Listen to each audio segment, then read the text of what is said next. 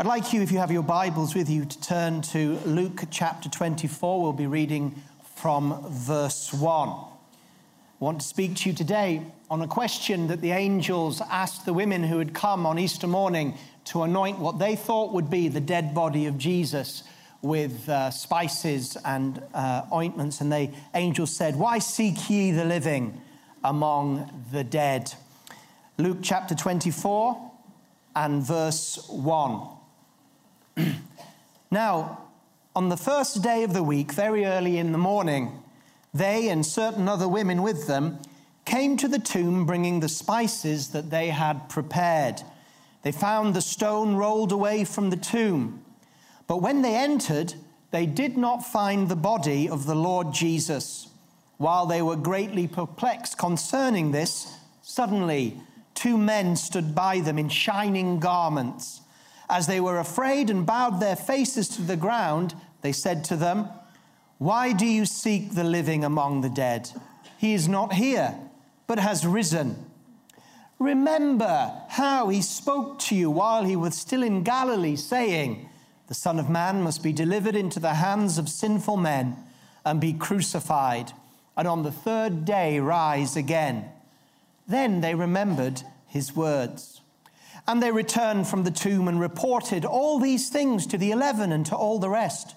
It was Mary Magdalene and Joanna, Mary, the mother of James, and other women with them who told these things to the apostles. But their words seemed like fables to them, and they did not believe them.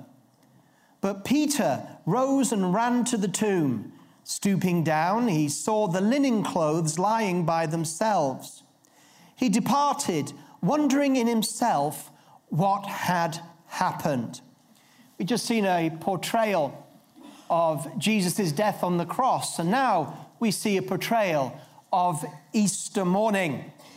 And the women had arrived, and they had arrived early, and their full intention was to take the spices and the perfumes that they'd mixed together and to anoint what they thought would be the dead body of Jesus there.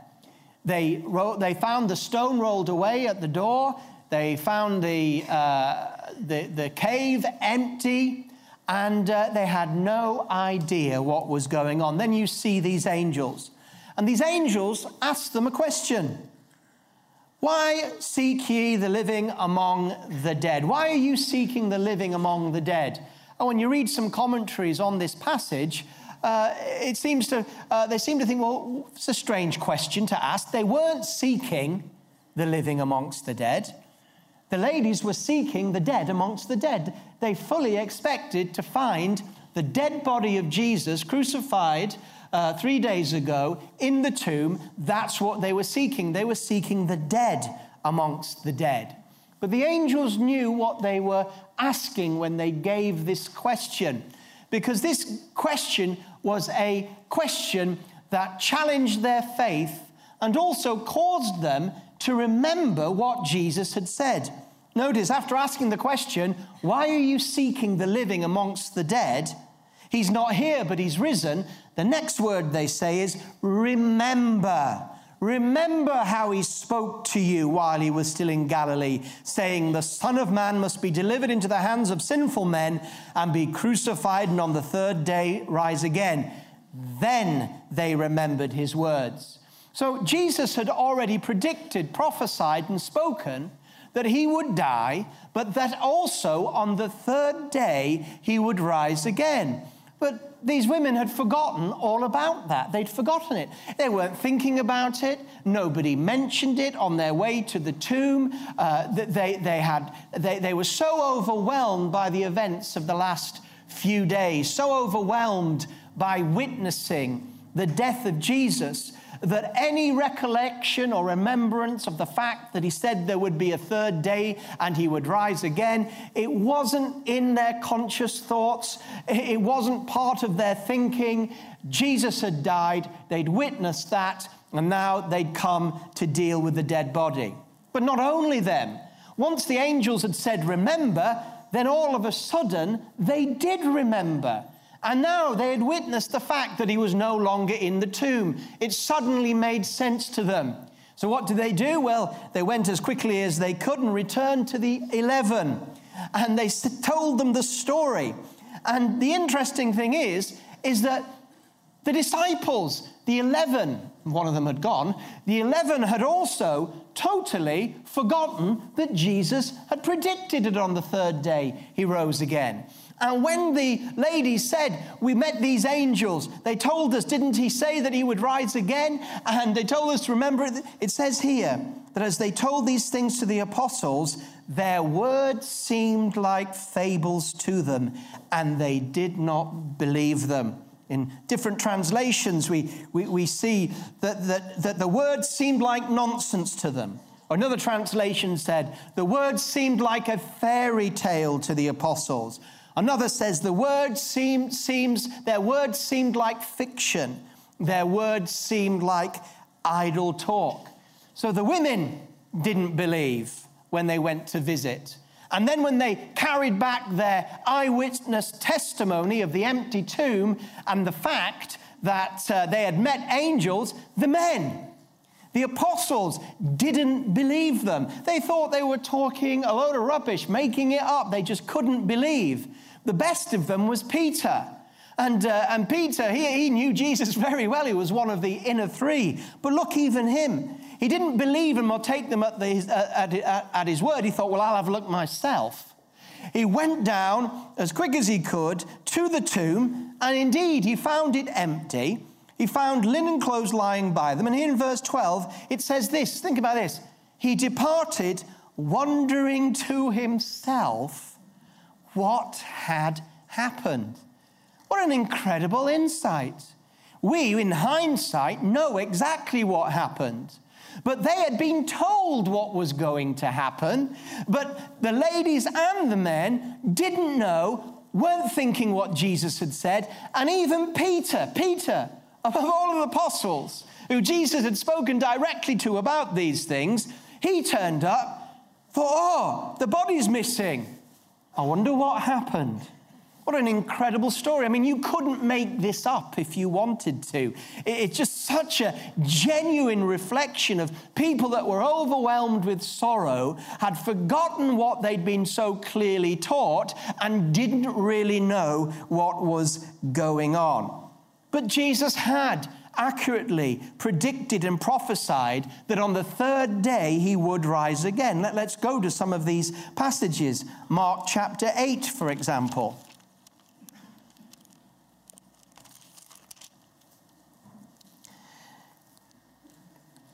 Mark chapter 8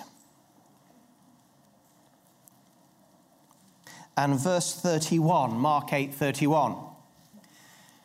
Jesus has just had a, uh, Peter has just had a revelation when he says, Who do you say I am? And he says, You are the Christ.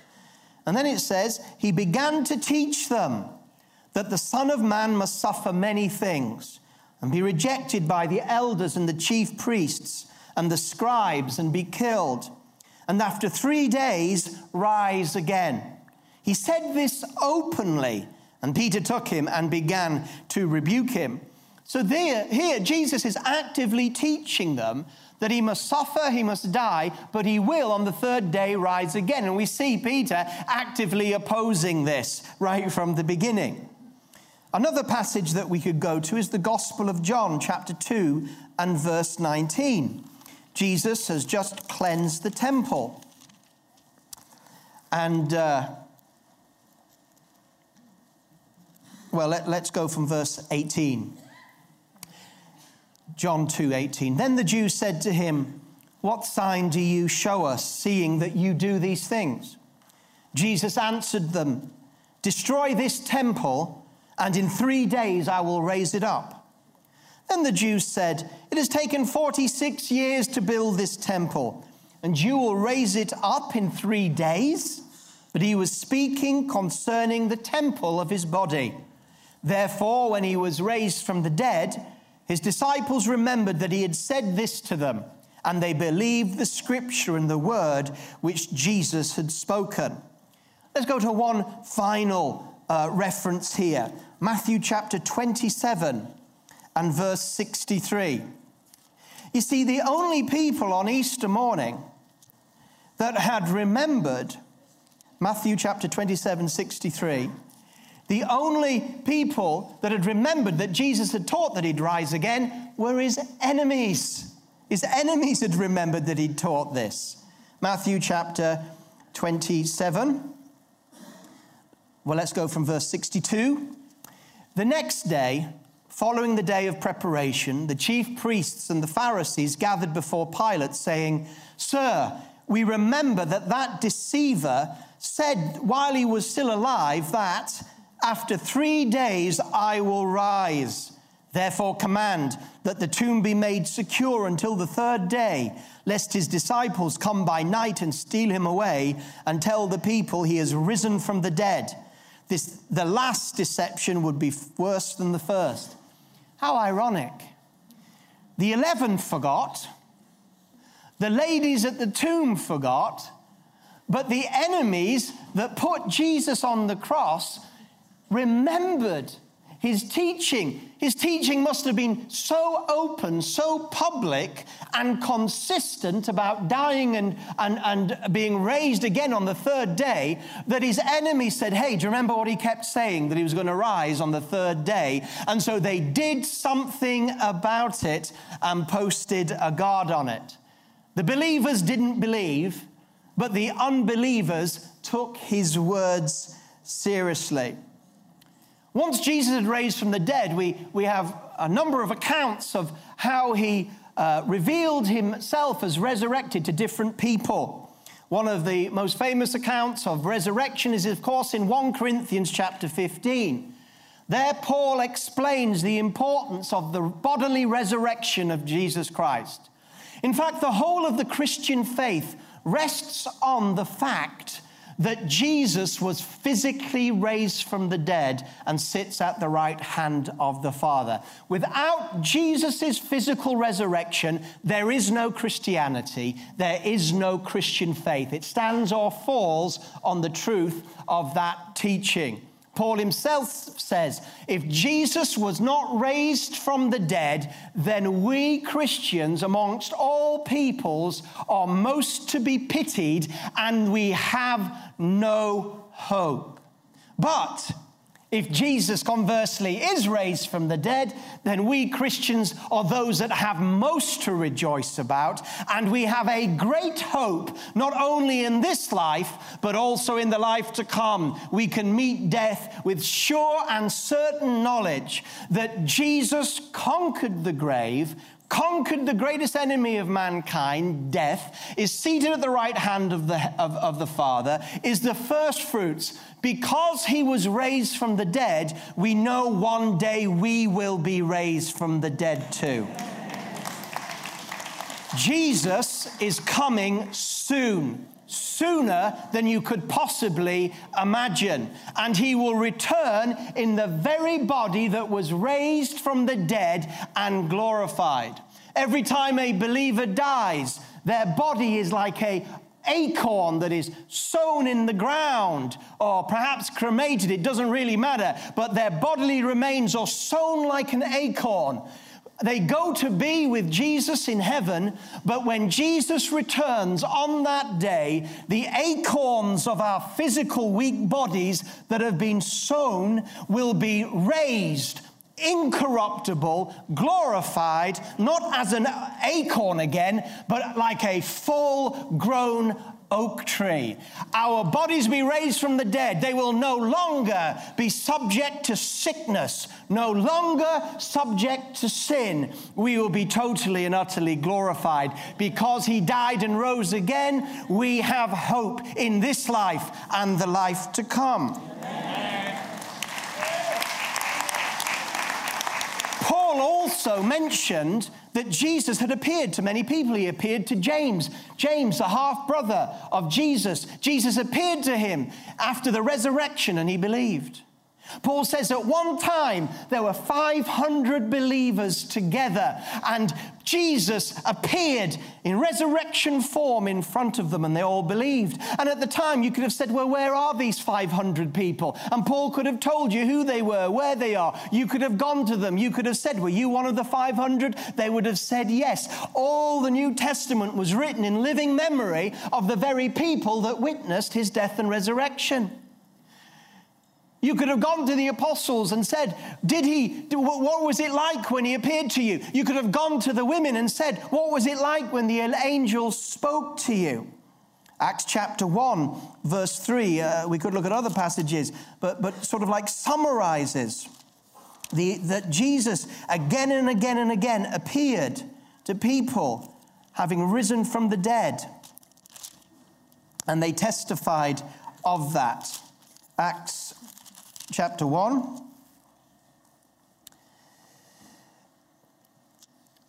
And verse 3.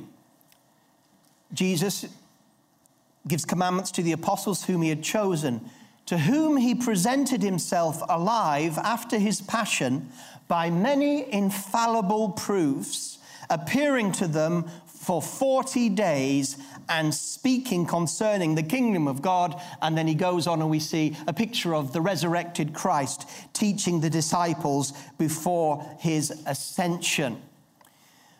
Not only that, but when we look back, even today in the contemporary world, at the evidence that Jesus rose from the dead and we look at all the different evidences that, that we are, we can be absolutely certain that Jesus rose from the dead.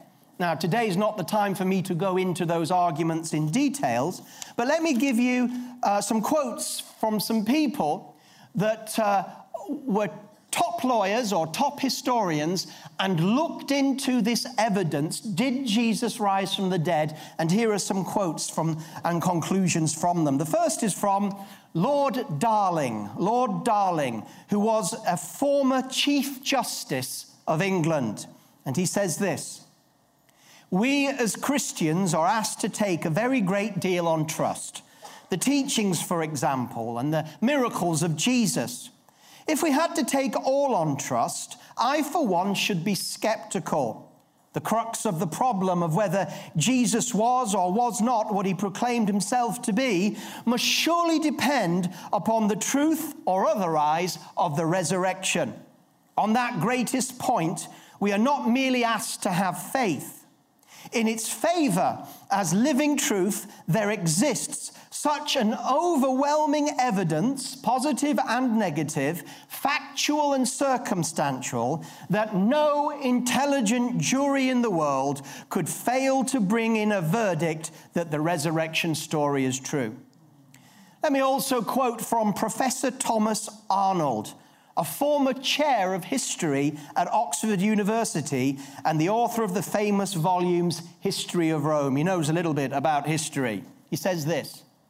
I have been used for many years to study the histories of other times and to examine and weigh the evidence of those that have written about them.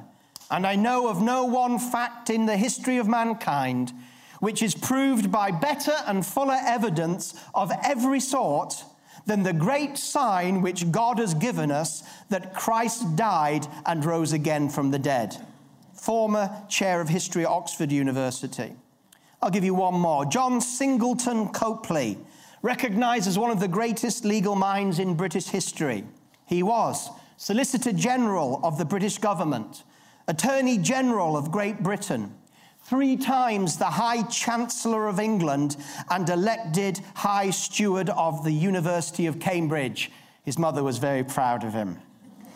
He said this I know pretty well what evidence is, and I tell you, such evidence as that for the resurrection has never yet broken down. And so, this is a great event that we are looking at when, when we're, we're reading through this. And I'd like us to go back now to that question that the angel spoke to those women. And think about that. He says, Why, they said, Why do you seek the living amongst the dead? You see, it's easy for us to criticize on Easter Sunday here in 2017. But would we have done anything different if we were there in Easter morning? Ladies, if you were amongst the ladies that were visiting the tomb with your fragrant scents, would you have done anything different than they did? Would you have thought of anything different than they did? Would you have remembered the words of Jesus predicting that he would raise rise from the dead on the third day? And if you had remembered it, what would you have done about it? Gentlemen, if you were there on Easter morning, one of the apostles or amongst that gathering, and the women had come and told you about their angelic visitation, when you think of everything and the darkness that everybody had experienced over the last few days and the roller coaster ride of Easter week, would you have done anything differently? Would you have said, these women, they're talking nonsense, fables, idle talk, fairy tales? Or would you have said, ah, this reminds me of what Jesus said? Would you have done anything different? It's a question for us to think about. And the question is if we wouldn't have done anything different then, then are we really living in resurrection faith today? I'll be talking about how we can apply this to us in a few moments in that way. Now, a great picture of faith is Abraham. And Romans chapter 4, you might like to turn to it if you have it, speaks about Abraham and says that Abraham is the father of all that believe. And that those that believe in Abraham, this is Romans 4, those that believe in Abraham walk in his footsteps of faith. He's a great example. When you look at the life of Abraham, you see a man growing in mature, mature faith. Now, he had his ups and his downs as he grew in faith, trusting the Lord. He had his Ishmael, remember. Uh, he, he, he, he twice gave his wife up and said, She's not my wife, she's my sister, not thinking that God could protect him and that he might be killed, even though God had promised and said to him, Through Sarah will I bring you a miracle seed. His name shall be Isaac, not Ishmael. So when you read the story of Abraham, you see Abraham's faith failures, and they're very similar to our faith failures and you see his faith triumphs. And you also see him grow strong in faith to the point where God says to him, testing his faith, Take your son Isaac up on a mountain and sacrifice him to me. Now, by that time, Abraham was fully mature in faith. He trusted God. And unlike the women at the tomb, and unlike the disciples who heard the testimony of the women on the tomb that morning, Abraham did not forget. He'd learned to remember what God had spoken to him by that time. And Hebrews chapter 11, that has a, a great list of all those that had great faith. Hebrews chapter 11 says that Abraham reckoned, he, he reasoned in his mind according to the reasoning of faith. And he said to himself, Wait, God promised me that through Isaac would the multitudes eventually come. So if God tells me to sacrifice Isaac, then that means that God will just have to raise Isaac from the dead in order to have offspring. And you know what? He didn't flinch an inch. Not one inch. There was not one element of doubt within him had been in his, in his growing period, but now he remembered the word. And in this challenge, it was the word he believed. He remembered it. He understood that God said, In Isaac will your seed be. And when Isaac said, Father, where is the sacrifice coming from? He said, Don't worry, son, God will provide on the mountain. And he was well ready to sacrifice Isaac because it didn't matter to him because he knew God would have. To. He had resurrection faith. Now, if you were to go to Abraham and say, Abraham, who is the God of Abraham? Abraham can say, Well, it's a long story. There's so many attributes, so many characteristics of my God, of the Lord, of Yahweh, so many attributes. Now, Abraham, I haven't got time. Could you just bring it down into to, to two things two things that the God of Abraham is. He may be many other things, but what is the core revelation of the God of Abraham? And here in Romans 4, we see this. Romans 4, verse 16. Let's go from there. Therefore, the promise comes through faith so that it might be by grace that the promise would be certain to all the descendants, not only to those who are of the law, but also to those who are of the faith of Abraham, who is the father of us all. As it is written, I have made you a father of many nations, before God, whom he believed, and who raises the dead and calls those things that do not exist as though they did. There it is. Who is the God of Abraham? He is the God that calls those things that are not as though they were. That's number one. He speaks into the future. He brings promise. He brings prophecy. He brings his word to us. And he speaks of things not yet happened. And we can have confidence on his word as we live towards those things taking place. He gives the God. He is the God of the promise. He calls those things that aren't as though they were. Because when he calls them, it's as if they're already done. Number one. But number two, the God of Abraham is characterized as the God who raises from the dead. So, Abraham's core revelation of God is that he calls those things that aren't as though they were, and that he raises from the dead. Sarah's womb was dead when it came to giving birth. Abraham came to the point where he was dead when it came to being part of that process of bearing a child. But God caused the reproductive organs to come from the dead and to come alive again in a miracle, Isaac. So, what would Abraham be doing if he was around on Easter Sunday? Now, I know in a sense he even saw Easter Sunday because Jesus said that Abraham saw my day and rejoiced. So Abraham saw the things that were not as though they were. But imagine if he was just around there at the time. Imagine he was there in bodily form. What would he be doing? I tell you what, he wouldn't be coming to the tomb with uh, an ointment for the dead. He wouldn't be hiding somewhere depressed and despondent and unbelieving like the rest of the 11. What would he be doing? Well, if he was there by the cross, he would be deeply touched as we were by that short portrayal of the crucifixion. But the moment Jesus said, Into your hands I commend my spirit, he'd have taken his stopwatch, pressed it, and put the count down for three days. And then he would have found out where Jesus was being buried, where Joseph Arimathea uh, was putting him. And then he would have got himself a deck chair. He'd have got himself a little tent and he'd have parked right outside that closed tomb. He'd have had his flask of coffee with two cups. And he would be waiting, waiting for the moment that Jesus had predicted and taught openly and pu- publicly, he would be waiting in faith with hope for the moment of resurrection. That's what Abraham would have done because he was mature in faith. Finally, what does this say to us, these women? Why seek you the living amongst the dead with all their oils and perfumes and ointments?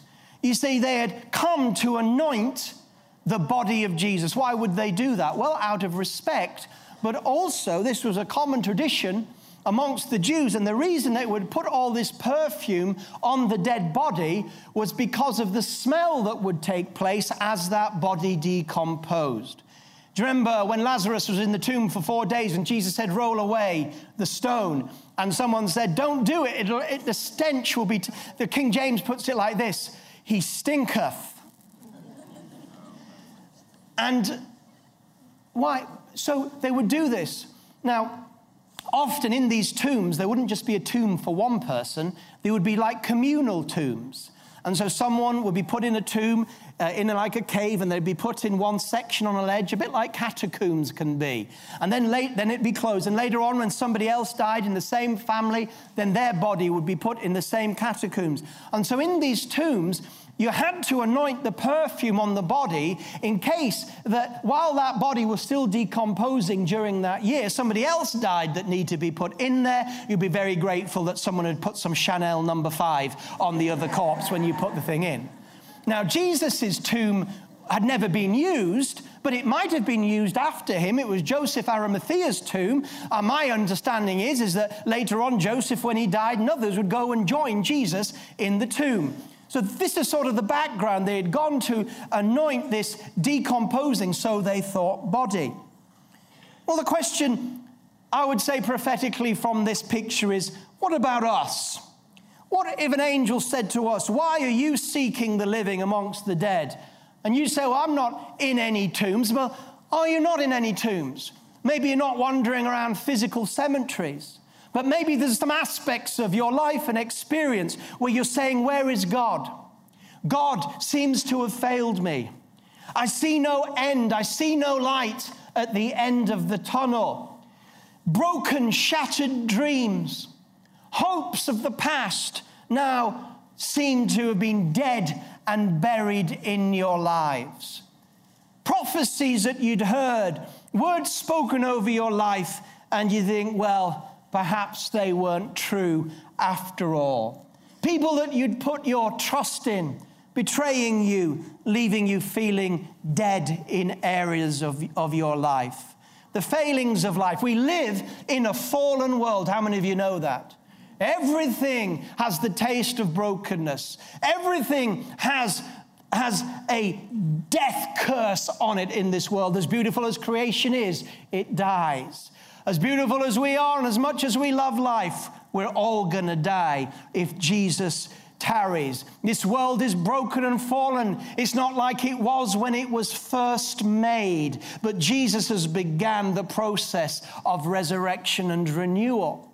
And so in our lives, we're going to have the dead places, we're going to have the tombs. And the danger is, is that we will go into those situations overwhelmed disconcerted, disappointed, and discouraged. Parts of our hope will die. Parts of our faith will seem to die. And we'll begin to give up on situations, circumstances, and perhaps people. We're like the women. We go into these areas and circumstances. We have no faith. We, have been disappointed, broken, disheartened. And what we do is we, we take the perfume and we just try and make that area smell a bit nicer. It's decomposed. We just try and make it smell a bit nicer. Decomposition, it seems, is taking place. What do people do? They take the perfume of materialism. It's Easter Sunday. I wonder how many people will be down at Whiteley's shopping just to give themselves, oh, I feel depressed today. I need a new dress. I need some shoes. I need a new suit. You know what I'm talking about or people that can't face the dead parts of life. And so they spend their time in front of Sky television, movie channels, sports challenge. Entertainment, nothing wrong in themselves, any of these, you understand that. But people are going and they're trying to be entertained. Another show, another drink, another gift, another holiday, another experience, something just to put on the realities of life that are dead and tomb like, just to give some sort of fragrance so that we don't fully feel the stench of a world that is fallen and in sin. Make it smell a bit nicer, just like these women did. And the angels would speak to you, and the angels would speak to me the same question that they spoke to those ladies that morning why are you seeking the living amongst the dead? In these dead tomb experiences where we've given up, the same fault with the women, the same fault with the men is usually the same fault with us. We have forgotten what the Lord has said. We've forgotten that He's got a word for every situation that we face. We have forgotten that even when death comes into our family, Jesus has spoken a word and gone beyond death to resurrection. We have forgotten that, that God had said that count it joy when you go through various trials. For God is at work giving you endurance, strengthening you, so that you will come out perfect and lacking no good thing. We forgot to remember what God has said. Some of us, God has spoken into our lives clearly, prophetically. It's been tried, it's been tested. It's not some fake image or dream or projection that we have put on God, but God has spoken to us through His Word and through His Spirit and given us precious promises. And when we face things, we, we look at it and we forget the promises that are there during the dark period, during the three days. Jesus had given them a word, a promise to carry them through. They should have been there. Like I said, it, we, we can easily talk about it now, but we do the same thing then. They should have been there when Jesus said, Into my hands I commit, your, I commit my spirit. We should have said, See you in three days, Lord. We'll be there. We'll have the balloons ready. We'll have the welcome back ready. We'll have the banners ready. We'll have the party poppers ready because you said it and we believe it. What a different way to carry yourself through the, the hours of the grave, to carry yourself through those three days. There was something if they remembered. There's something in the Word of God for you today. There's something in God's Spirit for you today. Things past need to be resurrected. Things that you're facing need to go to the Word about, believe God about. Things that are dead can be resurrected. Remember, your God is the God of Abraham, and He calls those things that are not. How many are nots are in your life right now? How many are nots? Not John Arnott, a great preacher, but how many are not? This is not, that is not, the other is not. It's not here. It's not happening. It's not the God who calls things that are not as though they were. How would you like to be called Abram, Abraham, father of many, father of many, and you don't even have one son? Calling those things that were not as though they were. And the God who brings life to the dead. Don't look at the tombs. Don't, don't, don't put some ointment on that which is dead. Take your eyes off the dead places, the cemeteries of the human mind, and place your mind above where Christ is and set your thoughts on things that are above the Word of God. Jesus is not dead, He's alive, He's not forgotten you, He's filled you with His Spirit, He knows tomorrow. It's not, uh, it's not tomorrow is, is not a mystery to Him. He's working all things to good for those that love Him. He has more energy, more power, more victory than you could ever imagine. He's so in control, he doesn't have to prove it. He doesn't have to be displaying his power. He doesn't have to display his power. He's so powerful, he can wait because it's not over till it's over. He has the last say. He's at work in your life. And he's put the spirit of resurrection in you. Don't you know you've been raised from the dead? You were dead in your sins and transgressions. But when you believe Christ Jesus caused you to be born again, that which was dead inside you was given life and shall never die again. You can release the spirit of resurrection into your circumstances and situations. Get on your knees. Start praying the promises. Start prophesying the promises. Don't whinge and, and, moan about things, but go to the great intercessor who lives evermore to release and believe him and believe him and pray and pray and pray and pray and believe and trust and obey, obey, obey and pray. And sooner or later, the resurrection's going to come. That's what he does. That's who he is. I didn't say I can raise. He said, I am resurrection. I am life. Come on now. Come on. If you have Jesus, you have resurrection. You can face the night, the dawn is coming. You can keep on believing, it gives him glory, it causes you to mature. You can keep on, you can, you can take steps. Put away the oil and the perfume of the dead places. Get away from the cemeteries of the mind and put your faith on the risen Christ. He is alive yesterday, today, and forever. If you believe it, give him a clap offering of prayer.